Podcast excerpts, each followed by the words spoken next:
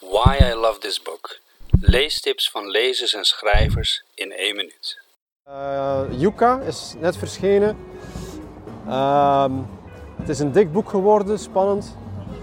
Waarin ik 2 van mijn favoriete personages terug opgevoerd heb. Ze waren me zo dierbaar dat ik opnieuw bij hen wou zijn. Ze moeten alle 2 opnieuw herbeginnen hun leven.